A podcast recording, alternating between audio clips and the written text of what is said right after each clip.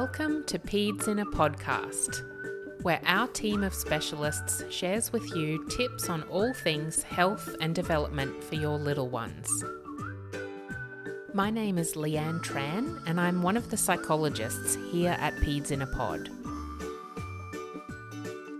Parents are often told to see a paediatrician, but don't know what that means or what to expect.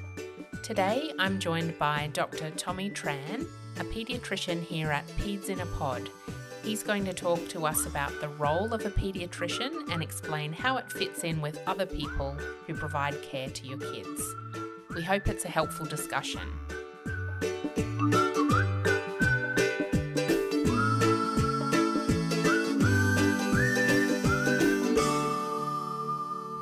So, Tommy, thank you for joining me today. Um, you are the first pediatrician that we're talking to, which is exciting. I thought it would be really helpful to start out by talking about what the role of a pediatrician is for a child. Not not all children see one or have one, I guess. So, um, can you give us an idea of what what your role is? Yeah, sure. Um, I guess uh, the pediatrician is part of a team, so we work with uh, parents and schools and allied health professionals, um, and each person has their individual role. Um, I guess as a pediatrician, we are trained in medicine, um, so we certainly look at the medical aspects, um, and that would be our role, looking at things like nutrition and sleep, um, and any kind of medical problems that might. Um, you know, contribute to difficulties for the child, Mm-hmm.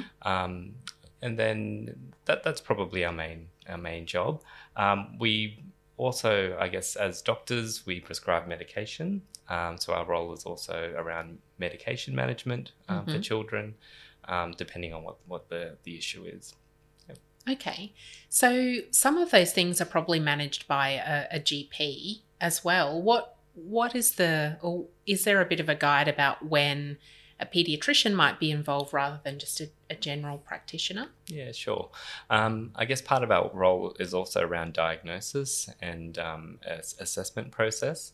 Um, and so, as a pediatrician, we, we spend most of our training, or a lot of our training, um, looking at um, different diagnoses and specializing in children. So, some GPs may not feel comfortable with um, diagnosing certain conditions, um, and certainly some medications are restricted um, for you know specialists to prescribe as well.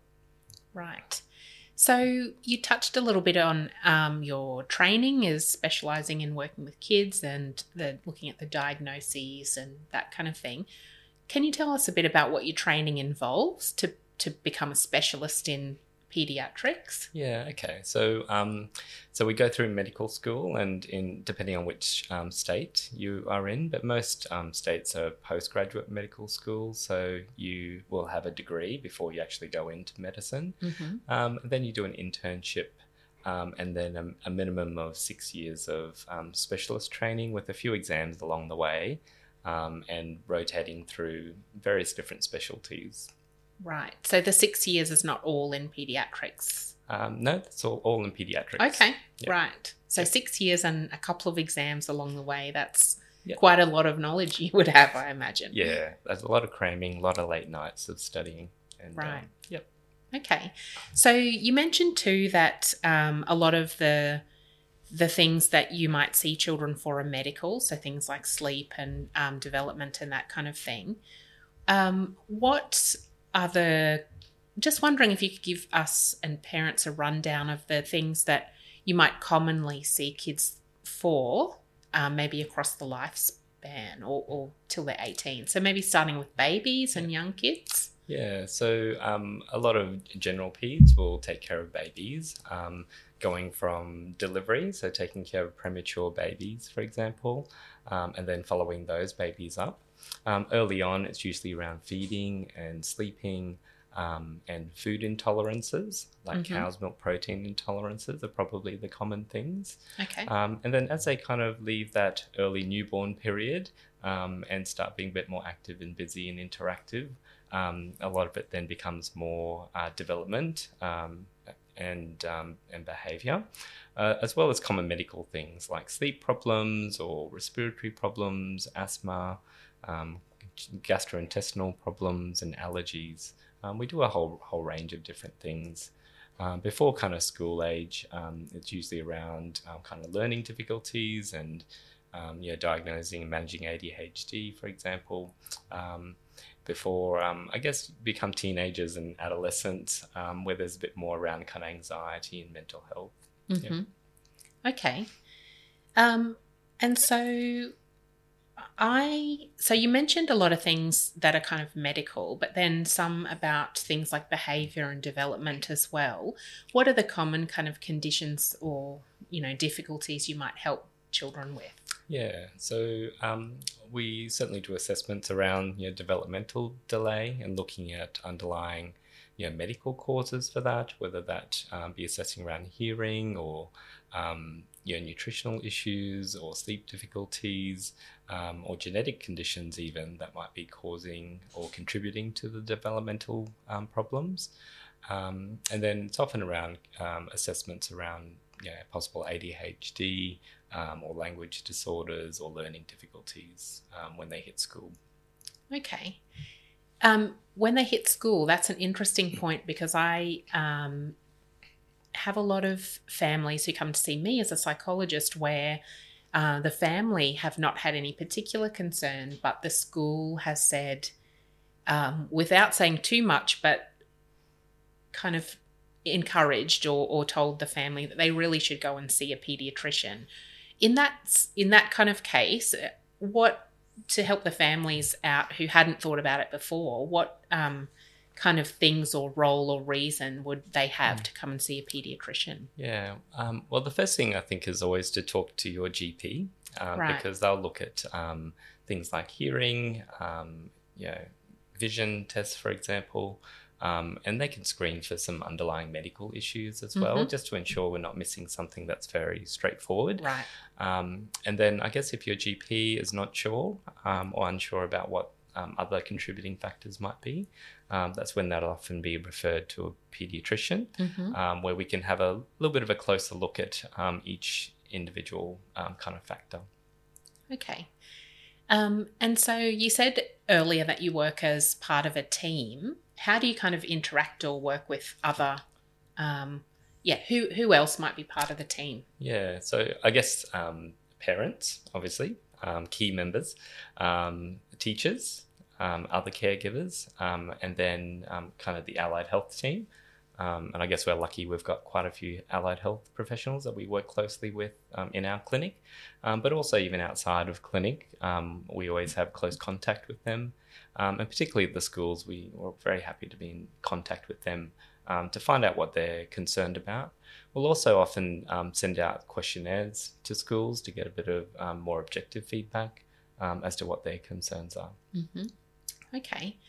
And so you have general pediatricians here, you mentioned before. Mm-hmm. You've also got some, uh, or we, we have some that are subspecialists. Yep. Can you tell me a bit about, um, you know, the subspecialists or how that works, when you would see one and when you wouldn't? Yeah, so um, we have, I guess, a few different types of subspecialists in um, pediatrics. Um, general pediatrics is a kind of subspecialty on its own in terms of um, managing kind of the whole child, um, and we kind of look at um, kind of most most conditions. The we then have like gastroenterologists, we just look at the gut issues, allergists who just look at allergy, um, cardiologists who just look at the heart. Um, but for some children with complex needs, they need like a case coordinator to kind of um, identify problems, refer for uh, opinions and, and, management from our subspecialist teams. Mm-hmm. Um, and so that would be the role of the general pediatrician to just um, kind of look at um, the whole child rather than just an individual organ. Right. So I imagine it's because, you know, with six years of training and that kind of thing, that's a lot and broad area. And so you can't be a specialist in all of it, but you can kind of be across most of it, but know when to get further kind of help and yeah. intervention. Um, uh, I had a question about um, for kids then who, when do you stop seeing kids? Because hmm. um, you kind of talked about as they're young and then they get through the, to the teenage years. Yeah, when do you stop seeing them? And if you need to refer on to somebody once they get to that point, what do you do? Yeah, so um, for most pediatricians, we'll um, if they're existing patients, um, we'll keep seeing them till they finish school um, and become an adult. Um, so that can be anywhere between say 16 and 18 or 19 um, Okay. for, for most uh, children. Um, in terms of where do you refer them off to, it depends on um, whether you feel like the GP can discontinue management um, or whether you would often refer to a psychologist, psychiatrist, sorry, if it's um, looking at kind of mental health or ADHD Mhm. and ongoing need for medication prescribing. Right. Um, there are also a group of um, general physicians in adult who just see adolescents as well. Um, so they're adolescent physicians who might see kids up until their mid 20s or late 20s as well. Okay. Yep. Great. Um, one thing I forgot to mention before, ask you about, was you were talking about um, the pediatrician or general pediatrician kind of having that case um, coordinating role, I think you said. Um, I think to me, I see lots of families come in where that um, having a pediatrician is a really helpful way for them to not only um, you know, coordinate the care with medical specialists, but also then in terms of knowing what's going to be helpful to refer to other people, for example, speech pathologists or occupational therapists for. Um, I see, and I often say to parents that it's a really good way to be a first port of call to come and help them sort through what's actually, you know, evidence based and helpful and a good use of their time and their money versus other things that um, might not be. But also, I guess, I think by seeing it from the bigger picture, you can, um, rather than the close down or, you know, lens that an individual person like a psychologist or um, OT might have, by seeing the broader picture, you can recommend Mm. what would be helpful. How do you see that working? Yeah, I, I think when um, when someone comes into the room with me, I try to make priorities in terms of what I think are the key issues or the, the main issues that are contributing to the, the challenges that the child might be experiencing. And then I think about what are the interventions or what type of supports I think might need um, to address those things. Um, but I also think about like effect size. So, you know, what's the, you know, how much of an improvement will you get with, say, you know, a speech pathologist or a psychologist for this particular problem, or you know, with medication, like what's the what's the biggest, um, you know, how much improvement am I going to expect, um, depending on um, you know, what the kind of underlying issue is, if that makes sense. Definitely, yeah. So it gives you a good. That that's exactly what I meant. I guess that it gives you a guide about what is going to be the most beneficial, uh, give you the biggest kind of improvement or change, um, and put put the family's kind of resources there. So Yeah. Yeah, that's right. really helpful. Yeah. Okay.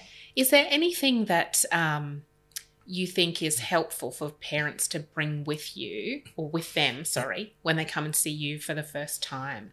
Yeah, sure. Um, the I guess the more information, the better. Obviously, um, I guess before we kind of provide any diagnostic label, we will want information from various different sources, um, if possible.